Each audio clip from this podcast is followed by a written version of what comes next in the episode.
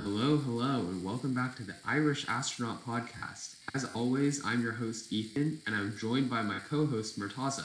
Today, we also have a special guest with us, welcoming Sid, or the real OG. Sid, how about you introduce yourself? Yeah, what's up, guys? Uh, my name is Sid. Uh, I'm a good friend of the two hosts of this of this podcast, Murtaza and Ethan, and I'm happy to be on the show today. We're really happy to have you. So let's kick right off with the biggest news of the NBA. Of course, the James Harden trade. Murtaza, what do you think? So, in my frequent conversations with both Sid and Ethan, I was a little bit uh, suspicious of this trade after Harden's initial injury. Uh, it felt inevitable, and especially after that explosive press conference he had, where he basically quit on the Houston Rockets and the city of Houston, it seemed inevitable at that point that the trade was going to occur. Although initially I was hoping that we would accept the Sixers offer, uh, ideally including Simmons, Thybulle, Maxey, and three first round picks, as was being reported. I am very content now with the offer that we have accepted from the Brooklyn Nets, nearly four first round picks, four pick swaps, and eventually what led us to get Victor Oladipo. Uh, given the recent reports from both Shams and Woj, it seems like the Sixers weren't willing to budge all the way on giving Maxey and an additional first round pick. And so, if that was the case that our general manager, Rafael Stone, had to deal with, then I'm perfectly content with the offer that we have made. And I'm curious, Murtaza, what do you think about the comparison between Oladipo and Caris LeVert? It seems like the Rockets had a chance at getting either of them. What do you think? So it's definitely a very interesting discussion, uh, especially since no one expected Victor Oladipo to be in trade discussions until the news was reported by those NBA insiders. On a personal level, I was more inclined to see Caris LeVert. I had seen him play pretty frequently uh, with the Brooklyn Nets just this season and in previous seasons. And I really liked the game that he had to offer. Although he's a bit inefficient, I felt that in a heightened role, he could begin to fix those issues. What I never realized was just how good of a defender Victor Oladipo was, which was never an impression that I got from Caris LeVert. So they're very different players, although they play the same shooting guard, small forward type position. Uh, but even on a contractual basis, since Victor Oladipo is in the final year of his contract, I think the name of the game for Rafael Stone, our general manager, is flexibility, and I believe that Victor Oladipo offered more of that flexibility when compared to Caris LeVert. Sid, I want to loop you in on this. What do you think about the flexibility of this trade and how Oladipo's fit in so far with the Rockets. Yeah, so at first I also preferred Caris LeVert, but in the end I think that it ended up pretty it ended up working pretty well in the sense that uh the I, I thought the trade uh, wasn't that great to get Oladipo at first, but of course hindsight is 2020 and now we see that Oladipo is playing remarkably well. He's fitting in with the, Rockets extremely well. He's gelling with the team. He's got what we Rockets fans like to call the wow factor, Wood Oladipo wall. And and of course, Caris LeVert, there was that report that he actually had a benign tumor on his uh, on his kidneys. So I think really the trade sort of helped Caris in the sense that it gave that opportunity to be screened for a physical and in that sense they were able to notice that tumor in the first place and they were able to nip it in the bud. And as for oladipo i think the way that he's playing right now is he, he's playing remarkable. His his points he's averaging like 20 points per game this season and he and the rockets seem to be uh, working remarkably well. So i'm pretty happy with the trade i would say I'd say Houston's pretty happy with the trade too. They're on a six-game win streak right now. Just had a big win over Portland. So in terms of how Oladipo is fitting with the offense, as say a playmaker working with uh, PJ Tucker, working with John Wall, and of course Boogie Cousins. Murtaza, what do you think um, the offense will look like when Oladipo leaves, presumably for a team like Miami near the end of the season? as he is on an expiring contract. So, even within that question, I do want to address. I feel a bit of a misconception since recent reports have pointed out that Victor Oladipo might stay with the Rockets, and um, I remember a Rockets insider. Um, I'm forgetting the name of this individual at this moment. My apologies to them. Uh, but apparently, the rumor is is that Rafael Stone and Victor Oladipo had somewhat of a verbal agreement that they are going to give this 15 to 20 games. They're going to see how Victor Oladipo is feeling at the end of those 20 games and see whether he is still adamant in getting his to his preferred des- destination in Miami or whether he's more willing to stick it out here in Houston. Um, so I'll just address the offensive situation in both worlds. I think right now, you know, we're still bottom 10 in offense, which is to be expected. You traded away one of the most generational players in James Harden with, respectfully, a fringe all star in Victor Oladipo. However, I really love the synergy that this group is playing with. Um, with all due respect to James Harden and the great accomplishments he's had in his eight years in Houston, sometimes watching Rockets games felt a very stagnant since, you know, oftentimes James Harden's uh, mentality when playing basketball is to go into isolation and dribble for about 20, 22 seconds and then take up a shot. With this team, you're seeing a lot more ball movement.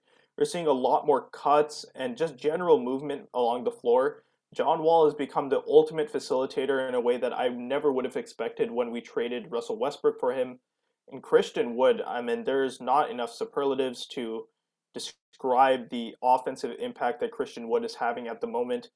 People had given up on him. Even the Houston Rockets, who drafted him initially, who picked him up initially, also felt that they gave, gave up on him in his five years as a journeyman.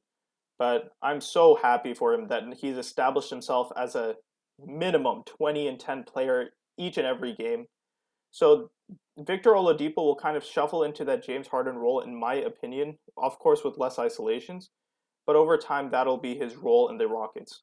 Now, if Victor Oladipo leaves, depending on who we get back, whether it be a Tyler Herro, a Michael Porter Jr., perhaps in the rumors, um, I feel that the offense will adjust, but still will have those same basic tenets as before, you know, with Silas Ball in effect, taking advantage of three pointers and drives to the paint, kicking out for wide open shots and incredible ball movement and player movement throughout the floor. Yeah, speaking of Christian Wood, Sid and Murtaza, is Christian Wood your candidate for most improved player? And if so, why? Sid, uh, how about you go first? So, in my eyes, I mean, maybe this is the bias talking, but I definitely think Christian Wood is the most improved player. Now, I know there are candidates like Chris Boucher out there who who have a strong case, but I think the way that Christian Wood has gelled with the Rockets and he's playing at an all-star uh, he's playing at an all-star caliber level and he's really brought back that element of the big man of the center back to Houston. I think that's deserving of some recognition. So Christian Wood this season has been absolutely remarkable and I, I think that he's well deserving of a most improved player award. And if not, he should at least be one of the final 3 he should definitely get that nod in the first place. Yes, I absolutely agree agree with Sid here. Um, again, uh, as a Houston Rockets fan, it is pretty biased of me, but I think objectively, on every metric, it seems that Christian Wood has just absolutely shown his talent, has shown his ability to help a team, help a team that was coping. Because oftentimes, when an NBA franchise trades such a remarkable player like James Harden, they often fall on the wayside. But Christian Wood, you know, to his credit, has been able to stabilize the team a little bit with his play. Um, and of course, there are definitely other candidates. Jerami Grant comes to mind, Chris Boucher, as Sid has mentioned. Um, but I feel that the way that Christian Wood is playing, and given that his team is competitive, unlike the Toronto Raptors or the Detroit Pistons at the moment, that he should get the nod over those other guys. I'll just mention the specific aspect of Christian Wood's game that really appeals to me is his versatility. I think on the offensive end, as a guy who can really handle the ball, uh, something you don't see for a guy his size a lot, and also a guy who can stretch the floor from the three point line. And then defensively, that's where I think he's actually made his biggest leap. With the Pistons, he was sort of a guy off the bench who could block some shots, but not necessarily a consistent guy you would turn to as a defensive stopper. But now I think he's improved his lateral quickness, his ability to keep up with big guys on the floor when they're driving to the basket, and to close out on shooters and still get those blocks that he was getting before. So definitely, yeah, I think Christian Wood is in the running. Personally, of course, I think Jaylen Brown is up there, although you might have said that he started too good to be the MIP. And of course, Chris Boucher, even though he's coming off the bench behind Aron Baynes, I think he's got a great case as well. So let's shift gears, talk about another Rockets youngster, Jae'Sean Tate. What are y'all thinking about this uh, young kid who's definitely got a lot of talent? Murtaza? Well, there's, like I said with Christian Wood, the same thing applies with Jae'Sean Tate there are not enough words to describe what an amazing, amazing find that this young man has been for our team and for the city of Houston as a whole. Um, given that our team has long relied on a small size power forward with a lot of heart in the name of PJ Tucker, given that he was kind of getting up there in age, it was really vital that the Houston Rockets found his replacement because time was not going to get any slower, and at some point you felt that PJ Tucker's availability for the team would not be as great as it once was.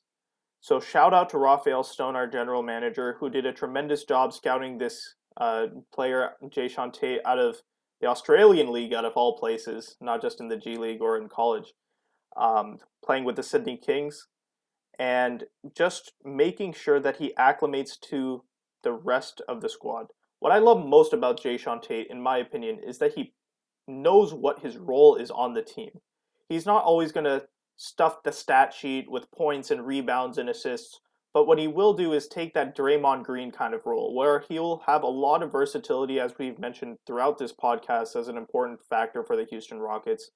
Make those winning plays just like PJ Tucker once did just a few years ago, and ensure that he's always in the right space to make that right play there's not enough great things to say about Jae'Sean Tate, and I really hope that Rafael Stone and the rest of the Rockets uh, management decide to extend him as soon as possible, and ensure he's on our team for years to come. Yeah, I'll note that while Jae'Sean Tate is really noted for his rebounding and toughness on the floor, one place where there's still some doubts are his shooting, especially from outside. He's hitting 34% on the year, but just 65% from the free throw line. So Sid, do you think you can overcome those challenges? Yeah, definitely. I think Jae'Sean Tate is Jae'Sean Tate is a young player by all means. He still has room to develop, and in an offense run by Stephen Silas, who was last year the manager of the of the NBA's best offense historically, I think that he should be able to get it up in due time. What I like the most about Jae'Sean Tate is the fact that like Murtaza mentioned, he's he's not trying to stuff the sh- the stat sheet, but more importantly, what he does goes beyond the statistics. It goes beyond the PER itself, because the hustle and the heart displayed by this kid, it, it it's remarkable. And I think that he's he's a real steal that we got, and I'm really excited to watch him play not just this season, but in the future seasons to come, because we need that kind of player to bring that kind of energy for the team especially with uh, especially with the the decline of PJ Tucker in itself, like Murtaza mentioned. So yeah, I'm really loving Jae'Sean Tate. I think although his shooting might not be the best right now, I definitely think he can acclimate to the offense eventually, and in due time, uh, I think it will be I think it will work out really well. Yeah, so it wouldn't be a podcast about basketball if we didn't have some trade talk. As of late, PJ Tucker has been on the chopping block a lot, it seems, do y'all think the Rockets should be shopping Tucker? And if so, where should he go? Murtaza, why don't you kick this off? So, if you had asked me this question before the win streak, I would have said, yes, we need to tear it all down. We need to give the keys to the franchise to Christian Wood, John Wall, and Victor Oladipo and move on. After this six game win streak, I'm having my doubts because even though PJ Tucker has obviously declined as a basketball player. He's not what he once was in 18 19 or 17 18. he is such a valuable part of this Houston Rockets franchise as one guy that motivates everyone else, as a mentor to Jae'Sean Tate and even David Nwaba, one of our other star signings, that I don't think you want to let him go that easily. In my opinion, the only way you deal PJ Tucker at this point is at the trade deadline to a contender for a lot, either like a young stud uh, with attached to first round picks. Uh, not just for PJ Tucker, like we would send in first round picks and PJ Tucker, and we'd get like a Tyler Herro, uh, MPJ type player, hopefully. But that's the only way where I see that the Houston Rockets should trade out of PJ Tucker. Because similarly to Jae'Sean Tate, he provides so many things to the team outside of the stat sheet that just letting him go for a couple of second round picks would not resonate well with the rest of the Houston Rockets team. I guess the concern is now whether PJ Tucker matches the timeline, though, because it's clear that the Rockets aren't a championship contender right now, or at least I think it's clear. But may have different ideas, and so you know it, it's worth considering what role a leader plays on a team that is rebuilding. Sid, anything here? Yeah, so I think the I think PJ Tucker is an extremely valuable piece for the Houston Rockets. Uh, reportedly, he said that he's not completely opposed to a trade. So, if it's in the best interests of both parties, I say that maybe towards the midseason or maybe the All Star break, I say we maybe put him on the on the on the trade block. We've reportedly said that we want uh like three second round picks in exchange.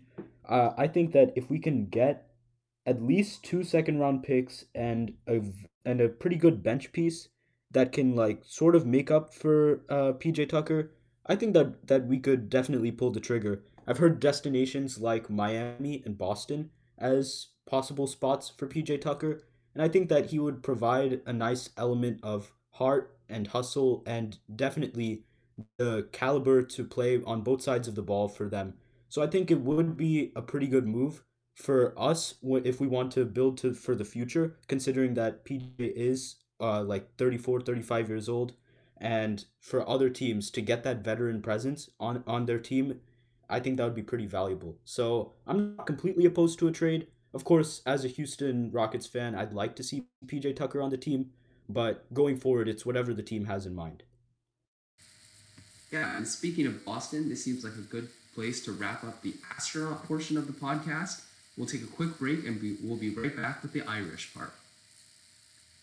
This podcast is supported by listeners like you and by Lil Uzi Vert's Head Diamond and by Baker Mayfield's endorsement deals. Since the Browns are out of the playoffs, there's nothing better for him to do.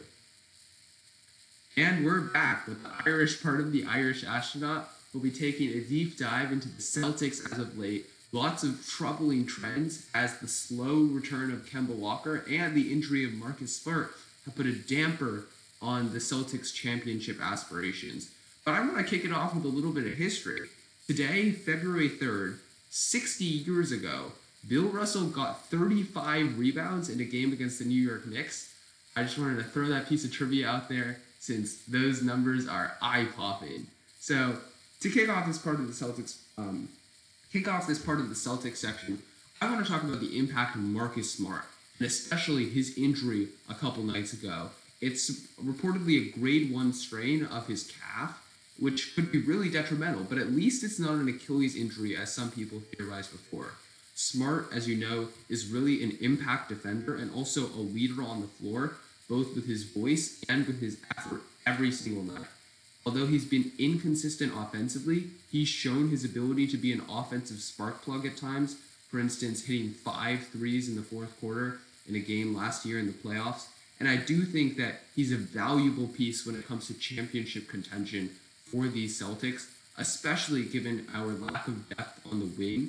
In two guard lineups, like say with Kemba Walker and Marcus Smart on the floor, he gives us some more spacing on the wing and also the ability to play impact defense and give guys like Kemba Walker and Jayson Tatum some time off to rest on the defensive end before they can make an impact on offense. And finally, I think Marcus Smart really has an impact as a playmaker, right? with Payton Pritchard currently out and Romeo Langford out as well, we're relying a lot on Kemba Walker to be a playmaker. But as of late, he hasn't really shown that spark that he had in Charlotte and last year in Boston. So I'm wondering what y'all think. Do y'all think that the team can contend without Marcus Smart? Sid, let's go to you first. Yeah, so I definitely think that even with the loss of a defensive leader like Marcus Smart, I feel like the Celtics will pick it up, uh, and they'll they'll contend pretty easily. I, I say this because they have a really strong young core in Jaylen Brown and Jayson Tatum, and they have one of the best coaches in the NBA in Brad Stevens.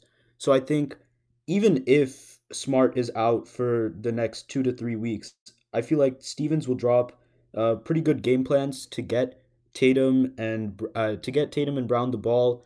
And we we know that those guys are certified bucket getters. They can pass the ball, they can defend, they can do pretty much everything.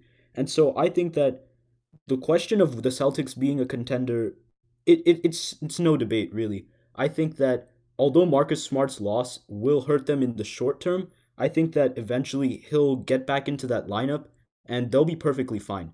Uh, I see them going right now as far as possibly the the Eastern Conference semifinals. I think it's going to be tough to get past Brooklyn or Philadelphia as it as it looks right now. But as we know, Brad Stevens is Brad Stevens is the man. Uh, I feel like he can figure it out either way. Yeah, Murtaza, do you think the Celtics have what it takes to get through Brooklyn and Philly with Marcus Smart as a question mark? Yeah, I'm gonna have to disagree with my good friend Sid here. Um, going into the season with Jayson Tatum and Jaylen Brown, who are two emerging, if not already emerged stars and superstars in this league, uh, there's no doubt that the Boston Celtics had what it took to potentially win a championship and contend for years to come.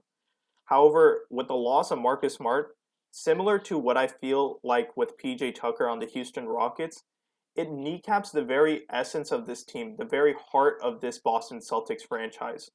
And so without that plug off, you know, defense and that passion and effort that Marcus Smart brings into every game, I think it'll be difficult for the Boston Celtics to adjust, let alone to superstar teams such as the Brooklyn Nets and an absolutely like seemingly unbeatable team with the Philadelphia 76ers, especially when Joel Embiid is on his game.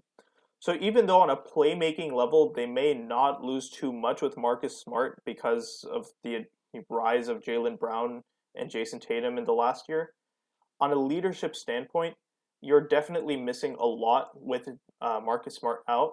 And unfortunately for the Boston Celtics fans, you don't know how good he's going to be after he comes back from injury. Dealing with nagging calf muscle injuries is going to be something very difficult for Marcus Smart to overcome and I wish him nothing but the best.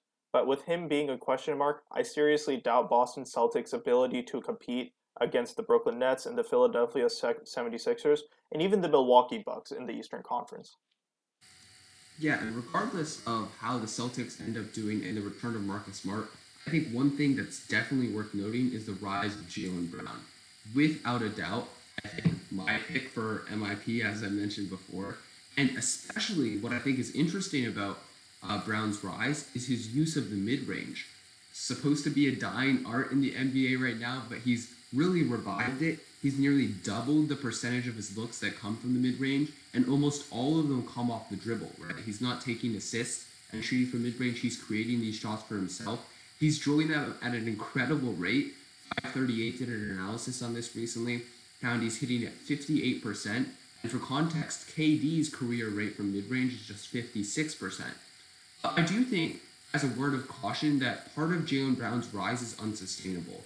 And that's partly because of all the strain and the pressure that he's taking as a new leader on this team. He's still incredibly young, but also because of some troubling metrics with his free throw percentage. He's shooting just 77% from the line, which is much lower than expected, and especially for someone who's shooting so well from mid range. Also, as a consequence of this increased production from mid range, the number of shots he's taking from the three point line and at the rim have dropped as well. And of course, we know those are the highest efficiency shots. So even though his numbers have gone up, like he's shooting 44% from three, incredible, I know.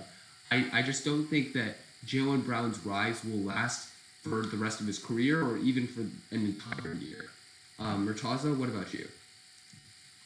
So I th- think you definitely hit on some important points about Jaylen Brown's rise in the last couple of months um, as a player and a little bit of unsustainability that comes with Jaylen Brown's rise.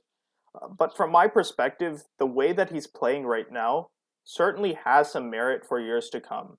Uh, although his shooting percentages, like you noted, are just absolutely out of this world, shooting like 44% from three, that would be like Steph Curry numbers basically.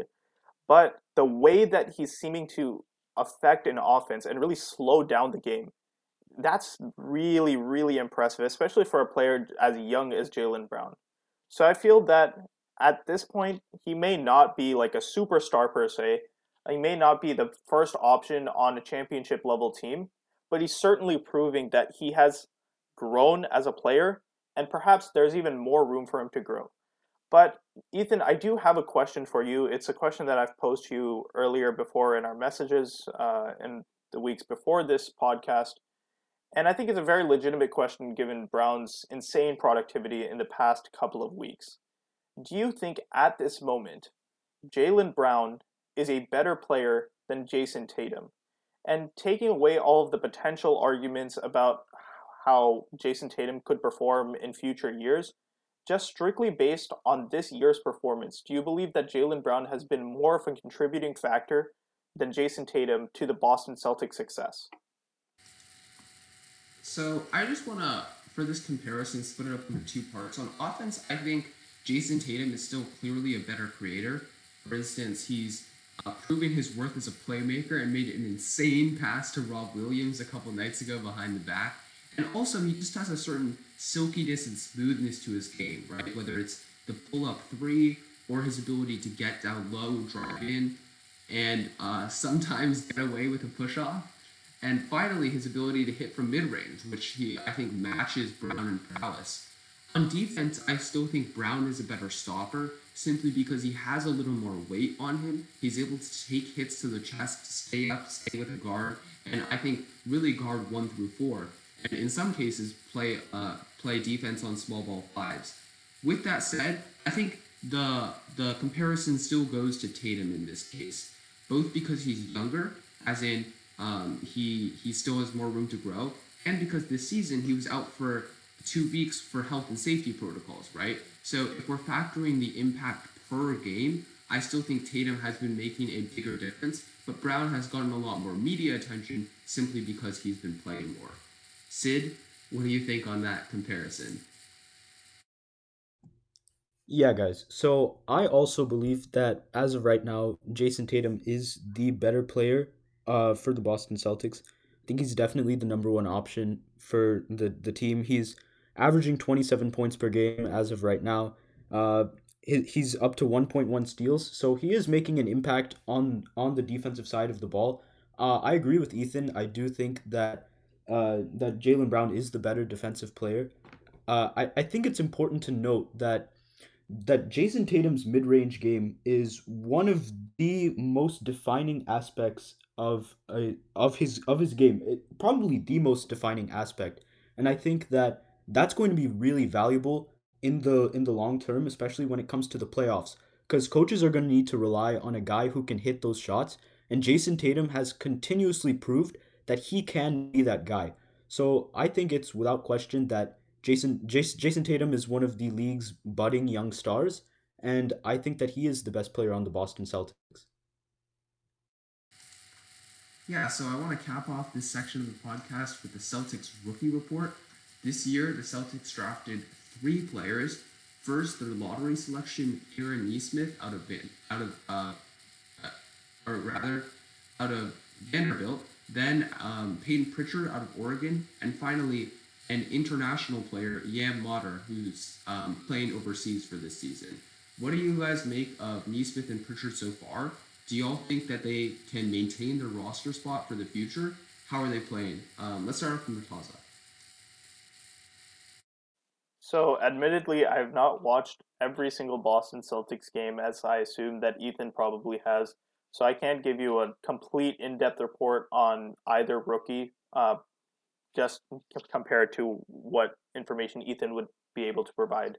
Uh, but just from the eye test, both of these young players are incredible finds for the Boston Celtics. It always feels that whenever the Boston Celtics have a good pick in a draft, they're always able to capitalize it, similar to the Miami Heat, and find a young budding star and a potential contributor to their rotation each and every year compared to some of the more lackluster and kind terms teams in the NBA.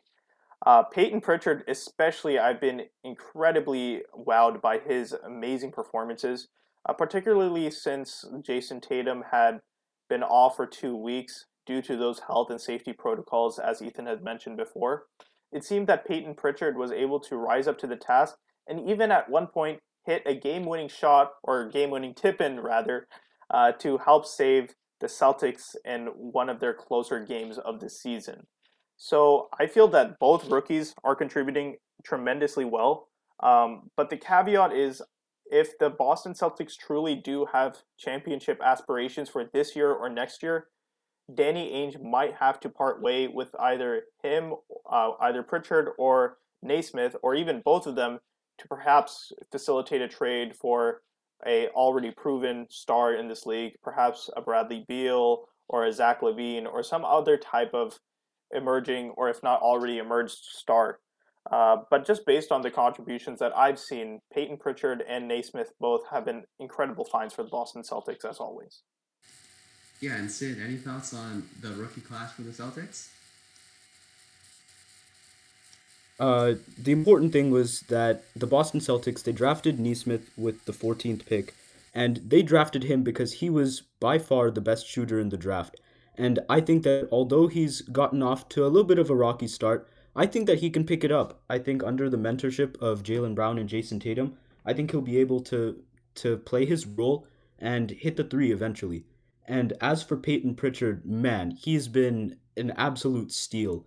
Uh, he's the the kid from Oregon, uh, he's he's been incredibly remarkable when it comes to well, when it comes to, to scoring the ball, passing the ball, but I think an underrated aspect of his game is his defensive presence because the advanced stats show it all. He's had 5 games this season where he's had two or more steals. Now, that's that's remarkable in itself considering that this is a rookie who's already making a big impact on an NBA team. So I think without question, the Celtics they they had an excellent draft uh, this year, and I'm looking forward to what they can do in the long term. Yeah, definitely. So that's where we'll wrap it up. Thank you for joining us this week on the Irish Astronaut, and special thanks to Sid for joining us as a special guest. All right, that's the podcast for this week.